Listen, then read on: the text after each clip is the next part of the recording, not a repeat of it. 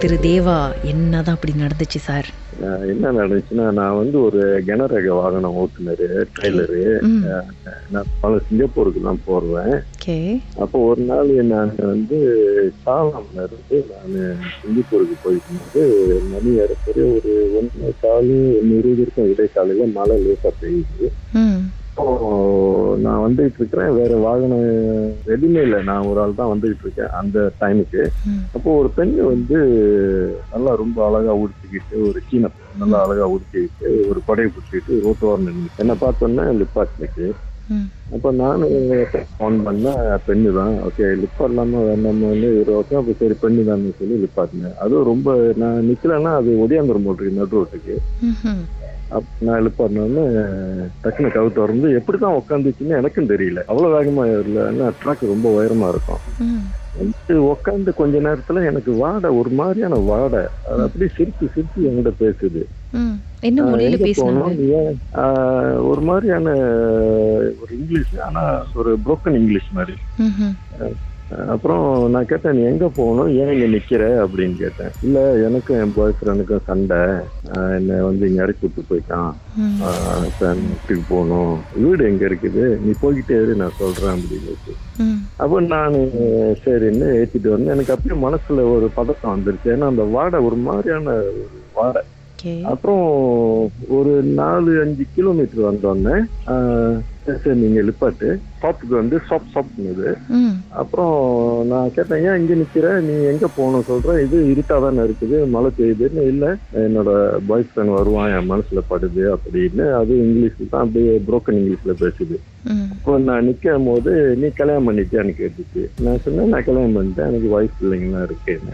அப்புறம் சரி நீ எனக்கு உதவி செஞ்சா அப்படின்னு சொல்லிட்டு ஒரு நோட்டு கொடுத்துச்சு. எனக்கு அந்த டைம்ல அந்த நோட்டு வந்து அந்த ரிங்கிட் வந்து ஒரு நூறு டாலர் மாதிரி இருக்கு.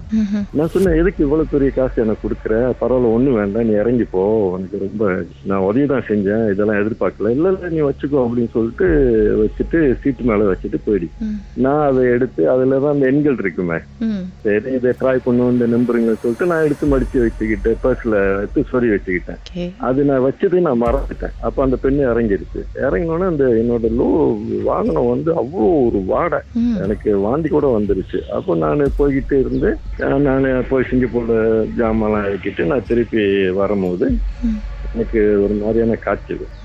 அப்போ நான் வீட்டுக்கு வந்து லீவ் போட்டுட்டு நான் வீட்டில் ஒய்ஃப்ட்ட சொன்னேன். அப்புறம் ஒய்ஃபும் வந்து கொஞ்சம் எல்லாம் தின்னூர்லாம் எடுத்து வச்சு பாஸ் கிட்ட சொல்லி லீவ் எடுத்துட்டேன் மூணு நாளைக்கு. அப்புறம் வீட்டில் வந்து ஆ. ஒய்ஃப் வீடு டபுள் ஸ்டோரி வீடு. ஒய்ஃப் படியில இருந்து இறங்கியிருக்காங்க. அவங்கள பின்னால இருந்து யாரோ தள்ளி விட்டுருக்காங்க. ஐயோ அப்புறம்? பின்னால் தள்ளி விட்டோம்னா அவங்களோட அந்த விரல் ரெண்டு விரல் உடஞ்சிருச்சு கீழே விழுந்து. மூணாவது படியில நல்ல வேளை மூணாவது படி.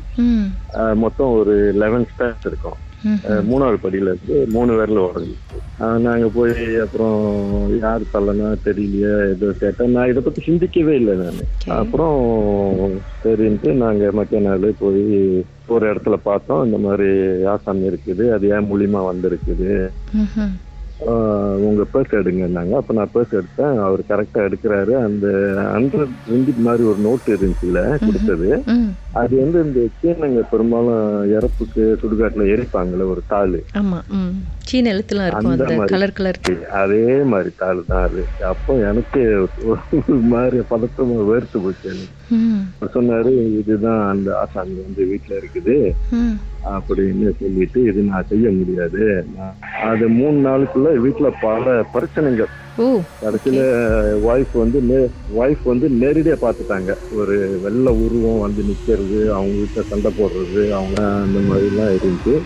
அப்புறம் ஒரு மலாய்க்காரரை கூப்பிட்டு அந்த முத பார்த்தோன்னா அவர் தான் ரெக்கமெண்ட் பண்ணாரு. அவரு வந்து அந்த பச்சை பாஸ்பேரு ஒரு கிலோ கல் உப்பு அதெல்லாம் போட்டு கலந்து படிச்சு படிச்சு படிச்சு படிக்கிறாரு. வீட்டுல உட்காந்து அந்த பிரேம்லாம் உழுவுது பொத்து பொத்துன்னு உழுவுது.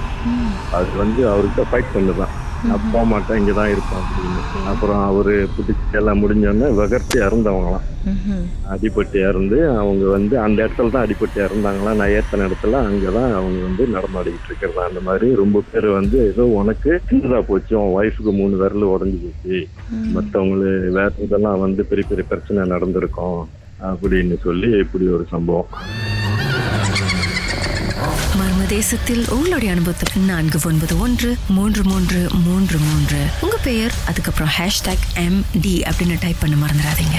மர்ம தேசத்தில் இடம்பெற்ற கதைகளை மீண்டும் கேட்கணும் அப்படின்னு நினைச்சீங்கன்னா ஷாக் என்ற ஆப்லயும் இருக்குங்க. S Y okay language setting தமிழ்னு செட் பண்ணுங்க. சர்ச் பட்டன்ல மர்ம தேசம்னு டைப் பண்ணுங்க. ஷாக் காஸ்ட் பக்கத்தில் மர்ம தேசத்தில் இடம்பெற்ற எல்லா கதையும் நீங்கள்